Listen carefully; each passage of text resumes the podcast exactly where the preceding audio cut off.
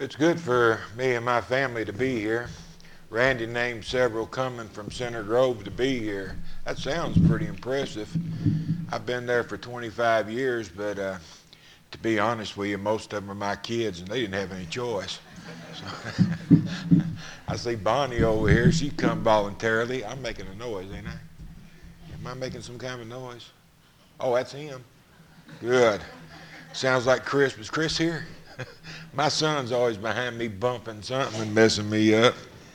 But uh, I don't have a lot of time, so I'm going to get right into our lesson. I want to talk about the prodigal son. If you turn your uh, Bibles to Luke chapter 15, we'll be there all day today. Uh, I plan on using this as a basis for our lessons uh, at all three uh, meeting times. Uh, for me, it's one of the most fascinating pieces of literature in existence uh, the lessons that are taught, the things that we learn about God, about ourselves, uh, is actually uh, overwhelming. Uh, I've always wanted to write a book on this. Uh, one of these days, God willing, I may be able to. But I hope I hope you enjoy the things that we discuss as much as I do. I'm pushing these two buttons I was told to push, and nothing's happening. Oh, my bad. Sorry. Okay, there it is. Uh, the word prodigal means wasteful or riotous. Uh, it's uh, he's a you know you say teenagers are sowing their wild oats. This is kind of what the prodigal son was. He was the wild one, uh, as opposed to his brother who was not uh, riotous at all. Is it the most popular parable of all? A lot of people think so. Uh, according to um, Robert Smith, in his books, Handful of Purpose, he referred to it as the Prince of Parables. Uh, R.C. Trench, he calls it the pearl and the crown of all the parables. And then, uh, kind of shocking, Charles Dickens says it's the finest story ever written. People uh, from all walks of life have read the story um, known as the prodigal son. Uh, and the, the lessons, uh, the way our Lord sums up um, truth in so few words, it's always uh, mind boggling. He doesn't use as many words as I do or as Randy would. He can discuss things uh, very simply, and at the same time, he challenges our minds uh, for years of study. We read the parable. Uh, Jesus said, A certain man had two sons. There are three characters in this parable. The man represents the Father, God the Father as opposed to uh, the father in the parable. Uh, he's actually representing the Father in heaven. Uh, his character, his love, his wealth, his righteous nature, all these things we see in the Father. In other words, the Father of the Son is is a good person, like God is a good person. We can, uh, all of this is implied about the Father in the parable. He didn't run his son off, in other words. Uh, there was two sons. One was the oldest son. He's representative of the Pharisees and the scribes who are there listening to our Lord that day. And then there is the youngest son, and that's those who fall from grace. Uh, some people have a bit of trouble with people falling from grace, but if you would uh, jot down Galatians 5 and 4, the Apostle Paul talks about the saints of Galatia having become estranged from Christ. They had fallen from grace because they were incorporating certain elements of uh, the Mosaic Law into the Christian economy. And by doing that, uh, they had sinned uh, greatly. But uh, these are the three characters involved in the parable the Father representing God our Father, and then there is the eldest son and the younger son. That doesn't summarize the church in totality, just two groups in the church. Um, the oldest son, of course, we hope we aren't. Uh, the younger son said to his father, Father, give me the portion of goods that fall to me. Uh, this, uh, this strikes us as a, an arrogant request. It, it did me the first time I ever read it, that a boy would request his inheritance while his daddy was still alive. But it really wasn't all that common back at that time uh, for the father to give a child their inheritance while they were alive, to get their feet on the ground, so to speak. And that's what the boy wants. The part that comes to me, let me have it. Well, the father uh, did what he wanted him to. He divided to both sons his livelihood. The word livelihood comes from the Greek term bios, which means life. He divided his life. This is what he had accumulated throughout his life. It's uh, the thing about the son is he felt entitled to what the father had, and yet it took the father a lifetime to accumulate uh, what he had. And now the son, he feels entitled to it.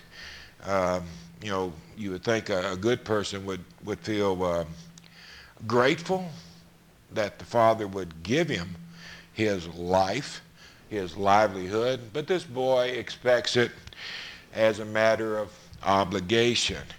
And if we're not careful, we might see ourselves in that. Uh, we think of things sometimes as a matter of obligation without really thinking about it at all. We think about uh, the air we're breathing right now, the sun that came up this morning, the things that we take for granted. We, we forget that they're gifts from God. And uh, sometimes we get up and we fail to pray because we have forgotten that once again, God is sharing with us his livelihood. Sometimes it just slips the mind. And it did with this guy. He, uh, he was thinking of it as an obligation. Not many days after, more than likely what he received was cattle, uh, hogs, or not hogs, he was a Jew, uh, cattle, uh, sheep, things of this nature. and then uh, he would have to sell them, try to exchange them into something he could take with him uh, to spend in a different country. So it took a little days. Finally, the younger son gathered all together. He journeyed to uh, a far country. He wanted to get away from daddy, uh, most likely. Uh, most of us, when we were younger, when we wanted to uh, live riotously, we got out of sight. We, we got out of the sight of our mother and fathers. We surely didn't want them to see or to know what we were doing. So we, uh, we would go off to a far country, so to speak. It's a way of saying uh, getting out of sight. In his case, he probably went beyond the borders of Israel. Uh, he is a Jewish boy, uh, and he's probably heard uh, stories about the big cities, uh, Corinth, Athens, Nineveh, all the major cities of the world and the things that went on there from travelers that passed through the land uh, coming either to or from Europe. And uh, he, he had a, uh, an appetite, if you will, to uh, make the journey himself and to see the big city and the bright lights. So he took his journey off to this far country. And it didn't take long. He wasted his possessions. That's why he's called the prodigal. He wasted what his uh, father had given him he wasted it with prodigal living or wasteful living. Uh, it doesn't take long uh, to waste money. But when he had spent all, there arose a severe famine in that land, and he began to be in want. He didn't think about this happening. You can see in your mind a young boy going off to a big city, going into a beer joint, spending a lot of money. Uh, when you start spending a lot of money in a beer joint, first thing you get is a lot of friends. There's a lot of people that come around. They want to be your friend. Uh, they start accumulating men and women, uh, and he's enjoying the life he's been hearing about. Well, when you're trying to keep up yourself and all your friends and all the women who seem to just flowing all over you, it doesn't take long for the money to go. And then the unexpected occurred. A famine struck the land uh, after his money was gone and he began to be in want. He's a stranger in a strange place. There's nobody there he knows. There's certainly nobody there that cares about him. Uh, he doesn't know what to do. Uh, so he went and joined himself to a citizen of that country. He started to work for a fellow uh, as a slave or an indentured servant of some type. Uh, this would be a Gentile. He had hogs there. And the boy wound up doing something he never would have dreamed he would do. He wound up feeding the hogs, uh, which to a Jew was an obnoxious thing. It's hard for us to understand, but for the Jew to feed these hogs, it was a, a terrible thing, especially if you were in his uh, shoes. He would gladly have filled his stomach with the pods. The King James Version, I believe, uses the word husks. I was over in Israel last year and I found uh, the pig food that's called uh, pods over there, and that's what it is. It's uh, some type of vegetation that grows wild, uh, and it's not nutritious. It's, it doesn't fill your belly up. Well, it does fill your belly up, but it doesn't do anything for your body. It doesn't make you strong in any way. This is what he's feeding the pigs, and he's so hungry. Uh, he would like to eat what the pigs are getting to eat, but we're told, keep hitting that wrong button, no one gave him anything the man who he worked for wasn't going to let him eat the pig food. Now, he obviously ate something because he was still alive, at least for the time being. But whatever it was he was eating, um, it, it, wasn't much. It wasn't filling, and he wasn't going to stay alive very long. His uh, lifespan would be very short at this point. Uh, we don't know what he ate, but if he ate the pods, even they weren't doing him any good. So it was just downhill for this boy. Now keep in mind, you got a, you got a, a kid who is uh, he's proud. What is he? 18, 20 years old. He's got the world by the tail. Man, give, Daddy, give me my money. I'm gonna go off and I'm gonna conquer the world. I mean, he rides off like a king going to conquer the world. And now, uh, several months later, here he is in some strange land. He's broken down. He's thin as a rail. He's got on ratty looking clothes. And he's out in the pen with the pigs, wishing he could share their pods with them. The picture of the boy at this time is uh, extremely loathsome. And one of the things that bothers me is uh, the father knows that. At least the father knows that. Now, the father in the parable, obviously, he does not. But the father does. When we go off and get ourselves into a mess, if we're in the shape this boy is in, our Father knows it. And yet he does nothing about it. And that's one of the things that bothers me. Like the father in the parable, he doesn't act. The father in the parable, he won't act because he doesn't know. But the father in heaven does know because he knows all things. And he knows his son's in the pen with the pigs. He's, he's, he's, a, he's thin as a rail. He's, he's a, a, a, a cracker and, and three drinks of Dr. Pepper away from death. And he does nothing for this kid. He allows him to suffer. And it troubled me at one time in my life. But fortunately, the boy came to himself. He woke up. He was in a stupor, the way he was living. It was as though he didn't have any sense. He'd lost his mind. Now suddenly he's he's come to himself. He's come back to reality. Uh, he's thinking clearly. He's thinking rationally. He was driven previously by emotions, and now he's thinking with the gray matter God put between our ears. He's thinking sensibly for a change in his life. How many of my father's hired servants have bread enough and to spare and here I am perishing with hunger. It makes no sense. His father takes much better care of his servants. He developed a plan. I will arise, go to my father, say to him, Father, I have sinned against heaven and before you. I am no longer worthy to be called your son. Make me like one of your hired servants. Remember when he left home, he said, Give me what he was entitled to. Now look what he's asking for. Make me like one of your hired servants because I'm entitled to nothing. For the first time in his life, the boy sees himself as he truly is. The plan was put into action. He arose and he came to his father. Now, this is a story that most all of us are very, very familiar with. The boy took three journeys. First of all, he journeyed to a far country.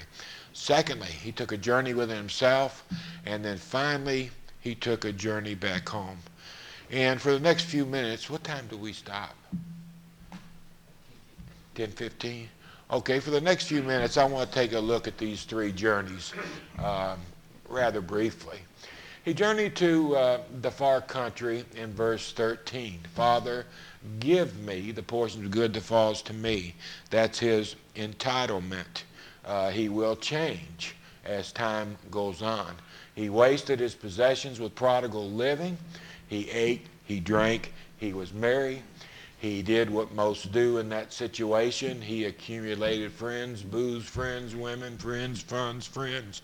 Friends is the operative word. These are the people that usually wind up with most of a young man's money in a situation like that. There arose the unexpected. The severe famine came to the land. He was flat broke. He began to be in want. He was destitute. He joined himself to a citizen of that country, but no one gave him anything. He learned something about life that day. The bottom line was nobody cared. Nobody cared about him. He was a piece of meat. It was reality. As long as he had money, he was somebody. But when the money was gone, he was what he is. He was a nobody. He was a nothing. And no one cared whether he lived or died. And that's one of the things a lot of young people find out in the real world. A lot of kids today, they run away from home. They've all got a plan of success, and then they wind up on a corner somewhere in a major city. Some are peddling drugs for some some uh, somebody who's got a, a hammer held over their head. Some are prostituting. There's a lot of ways for kids to get by in the city, but that's about all they do, at least until they serve no useful purpose any longer. And that's what happened to him. It's a story about the real world. It's what happens in life when we choose to go off and be the prodigal. There is a way that seems right, Solomon said many years ago, and it seemed so right. It seemed so right to go off and do the things he planned on doing. He never imagined things could go so badly. He left home. He was a very proud son. It didn't take too long. Uh, he was a party son. Not long he was broke. Then he became a very desperate son.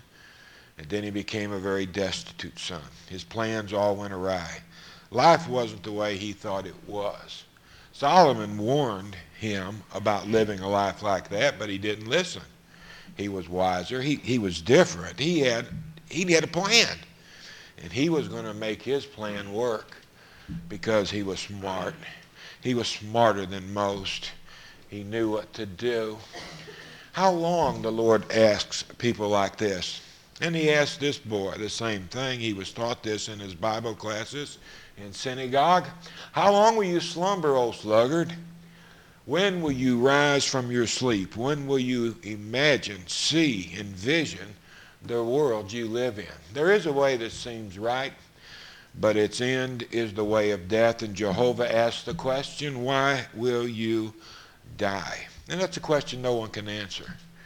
At least I've never found anyone that's answered the question, why will you die?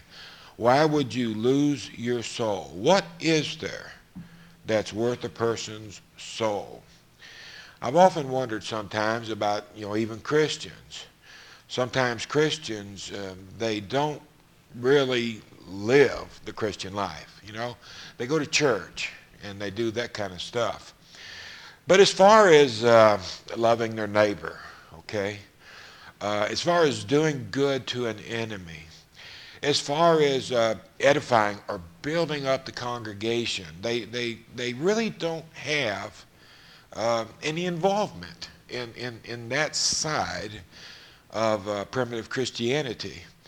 And you, you ask yourself the question, why? Why not? What would a person exchange their soul for? Is it worth it? The, the, the non-involvement, is it really worth it? Uh, because in the end, we know that's the state of unpreparedness.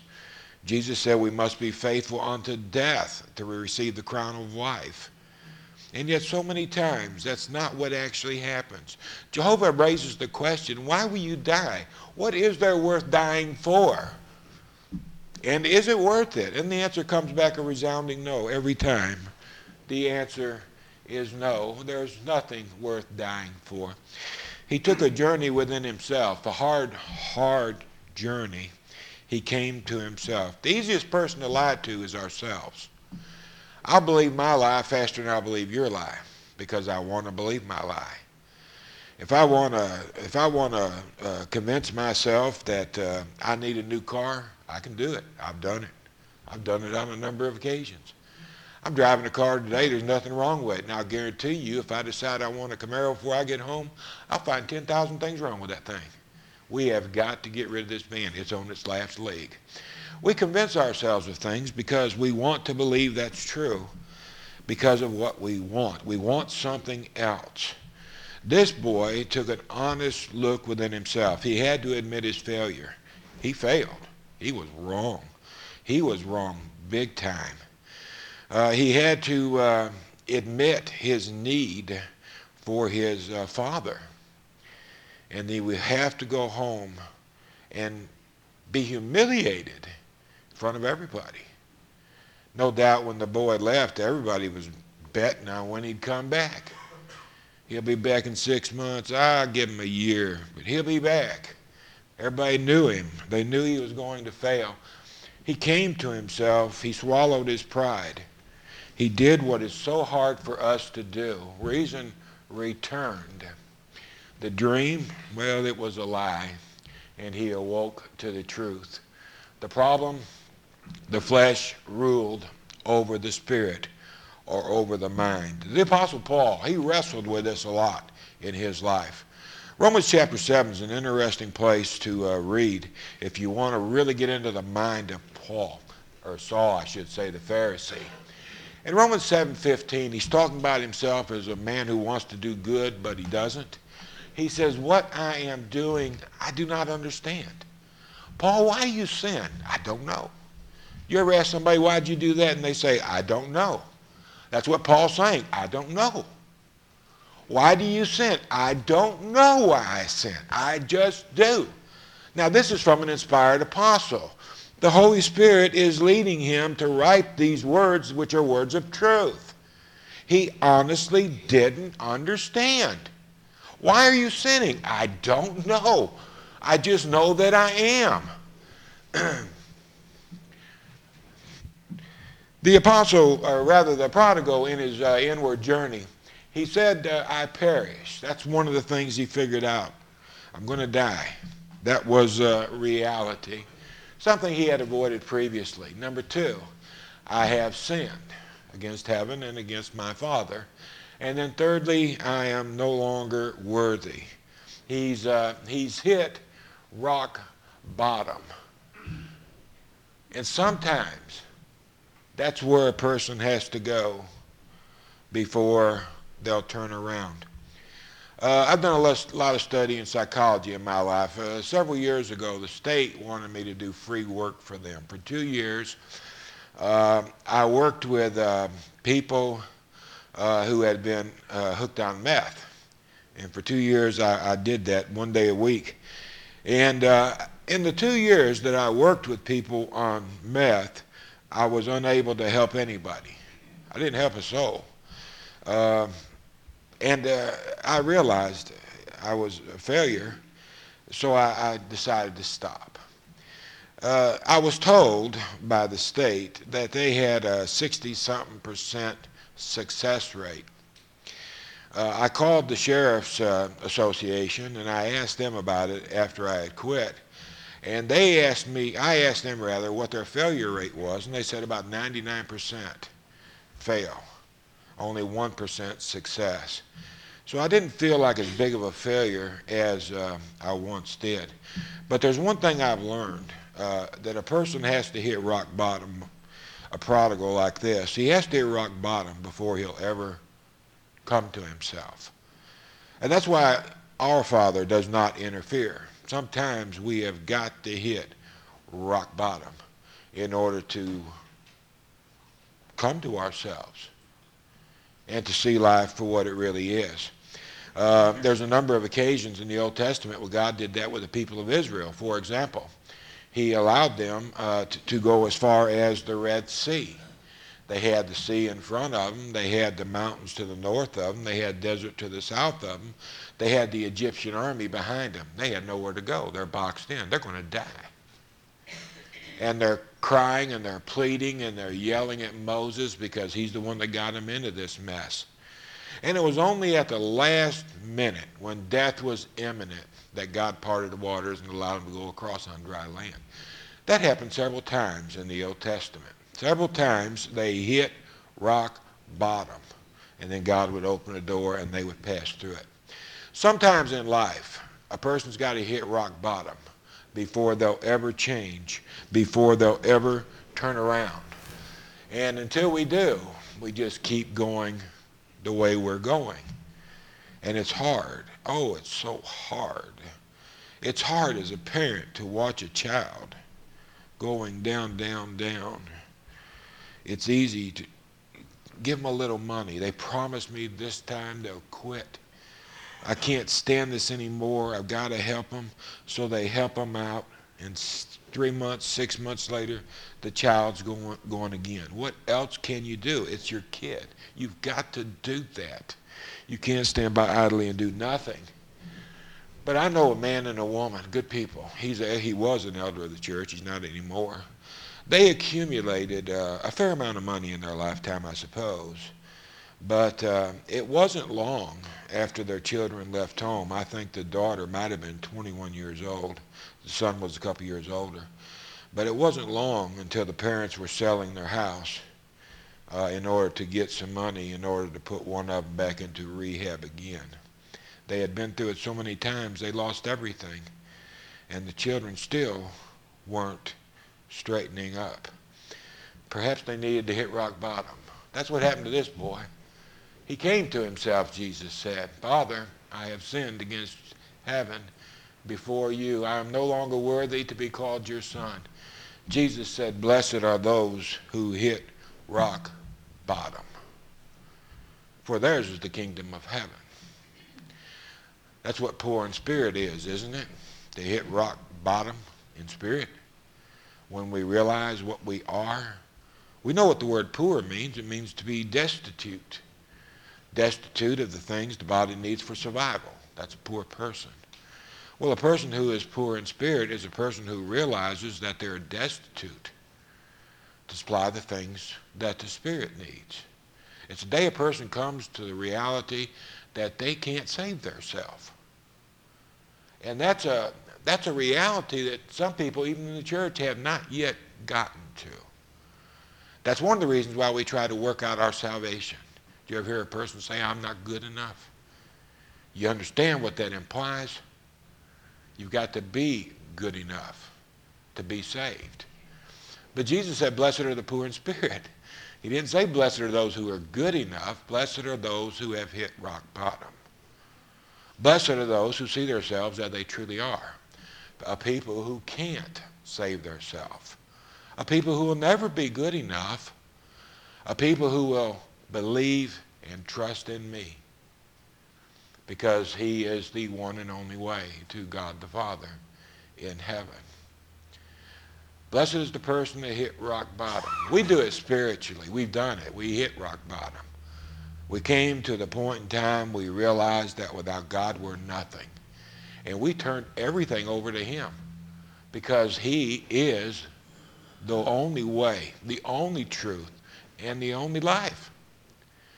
And we've thrust our lives into his hands that wherever, whatever he wants us to do, wherever he wants us to do it, we go.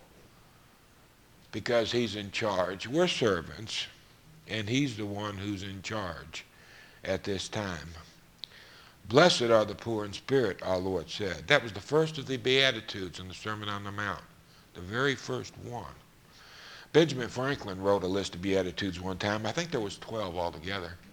The 12th one had to do with blessed is the poor in spirit, the humble. That was the first one Jesus put in his list. When a person hits rock bottom, spiritually speaking, they're in a position to live with God in heaven. It happened to this boy, and it was a terrible, terrible journey. And it's a terrible journey for us the day we actually realize that without God, we're nothing. But it's also the best day of our life, much like it was the best day of this boy's life, because he went home and he started to live again. Why did the father let him go? Why didn't he go get him? Well, you can't make him stay home. If he wants to go, he's going to go. Why did he let him suffer? There's one thing God knows that, well, I, I guess we do know. But it's one thing God will let happen that we probably won't let happen is the need for his children to hit rock bottom sometimes. I don't think I could do that, and I'm glad God overrules me. I'm glad he's my children's father. The prodigal bought on his own suffering. It was his doing. He asked for it. He got what he received. And his father received him nonetheless. The Hebrews author says, You have forgotten the exhortation which speaks to you as sons. My son, do not despise the chastening of the Lord, nor be discouraged when you are rebuked by him. For whom the Lord loves, he chastens and scourges every son whom he receives. If you endure chastening, God deals with you as with sons. For what son is there whom a father, a father does not chasten?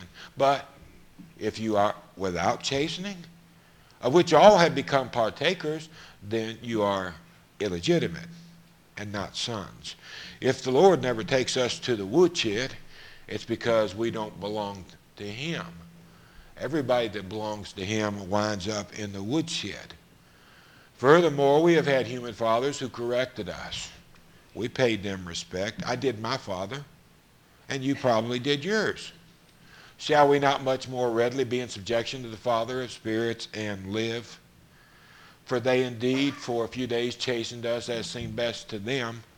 They thought it was a good thing. It may have been a bad thing. Sometimes they, they're wrong. I made mistakes on occasion when I disciplined my children. Sometimes I thought they had done wrong only to find out later that they hadn't. I goofed. And I had to apologize to them for goofing. Well, the Father of spirits doesn't make those kinds of mistakes.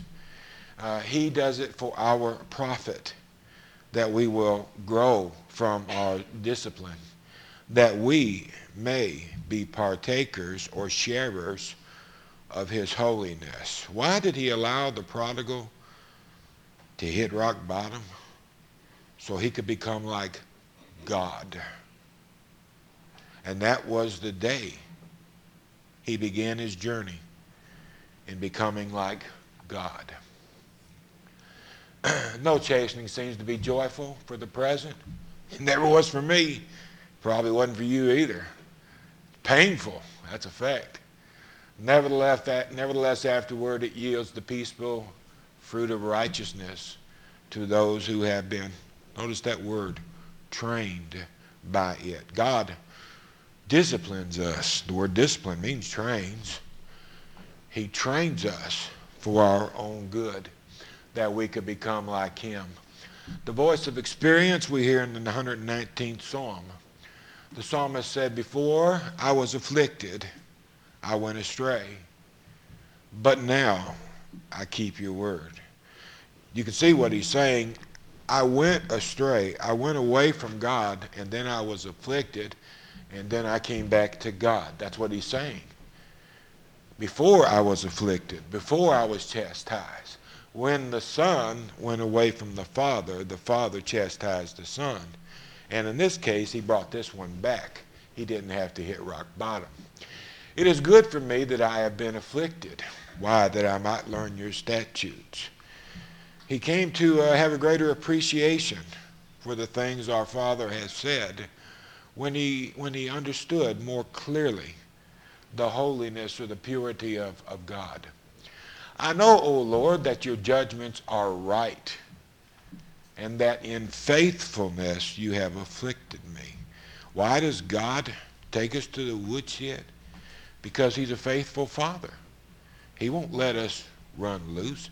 You know, sometimes, you know, parents won't discipline their children. Don't believe it, go to Walmart sometime.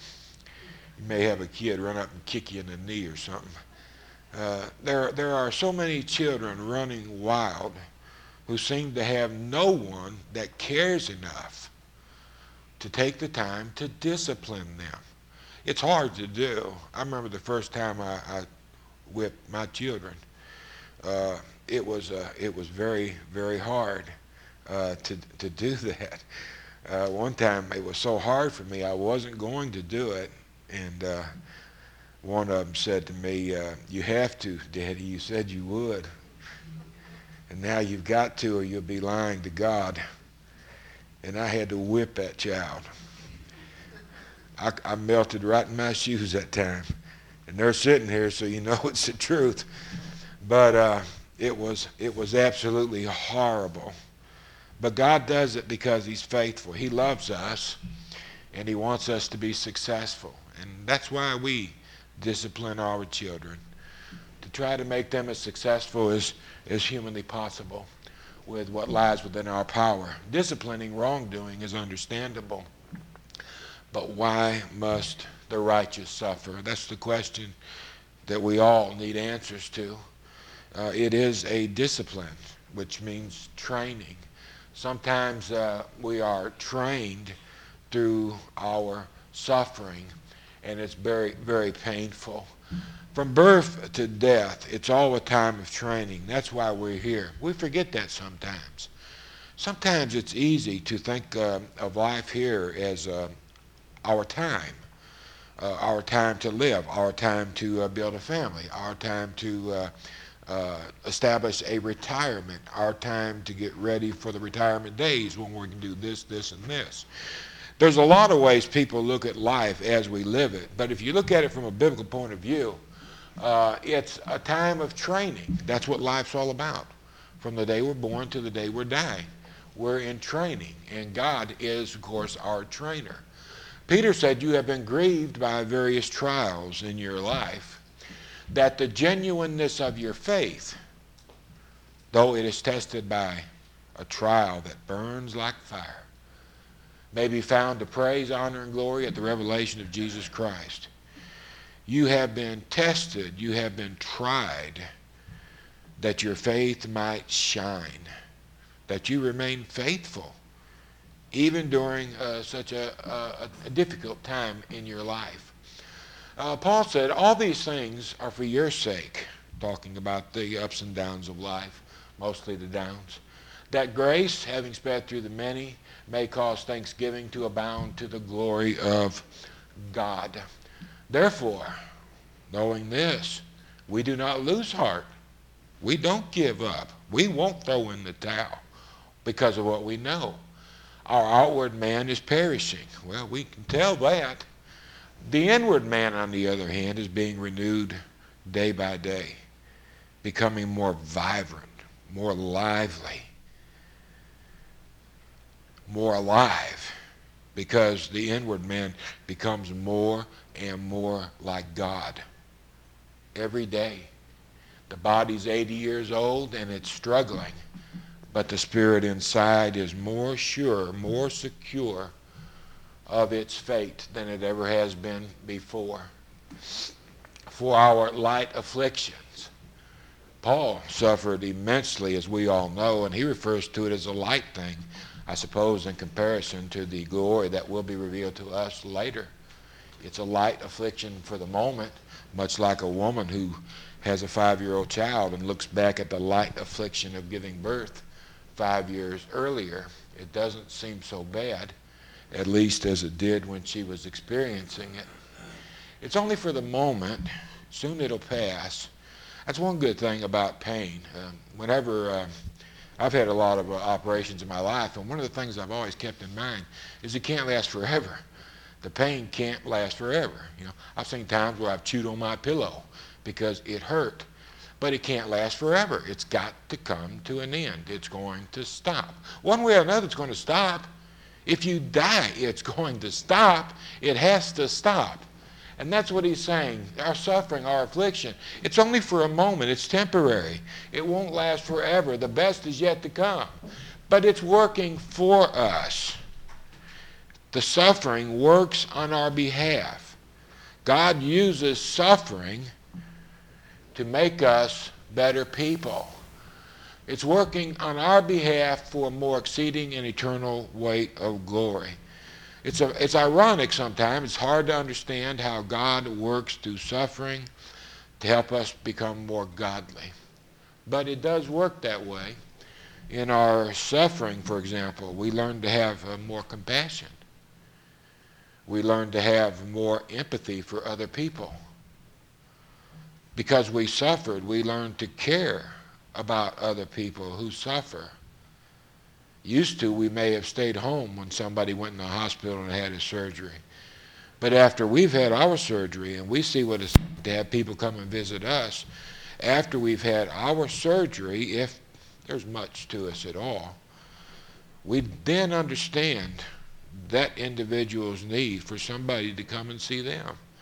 And there's a desire on our part to go and see them. Through suffering, we become more like deity. And God allows us to suffer because the whole purpose of life is that we become like God. In Romans 8 and 29, the Apostle Paul said we are to conform to the image of God's dear Son. That's the purpose of my life, and that's the purpose of your life. In 2 Peter chapter 1, verses 3 and 4, Peter said we are to become partakers or sharers, if you will, of the divine nature. From the time we are born to the time where we die, we have been put here to become like deity, that we might live with deity when this world is over. And suffering is one of the elements God employs to help us learn to become like Him. My brethren, James said, count it all joy when you fall into various trials. I don't know if anybody really believed that the first time they read it. The first time I read it, I couldn't believe it at all. I couldn't believe somebody actually wrote it, much less believe it. Count it all joy when you fall into a variety of different kinds of problems. Who does that? Who rejoices at trouble in their life? Who rejoices when their house burns down?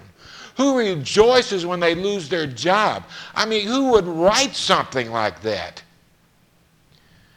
Only a person who lives in eternity could write something like that, and he did.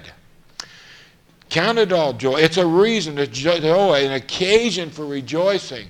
When you fall, this is something we don't intend to do, it's something that accidentally happens to us. Oh, when we fall into these various trials. Why? Knowing that the testing of your faith, putting your faith to the test, to the trial, produces patience. You become a more patient person. And you remember what our Lord said in your patience, you possess your soul. So the testing of our faith produces patience, but patience has to run its course, do its perfect work, that we may be perfect, complete, and lacking nothing. When you look at these various elements, and there's a lot, lot more that we could look at, you can see how all of these things played a part in bringing the prodigal son to himself. Now, Jesus didn't tell that story just to occupy some time. He was trying to teach us a lesson. It's a lesson about life. It's a lesson like how we, how we learn to grow, how we learn to become like God. Something we must go through, and we do. And it deserves much, much more study.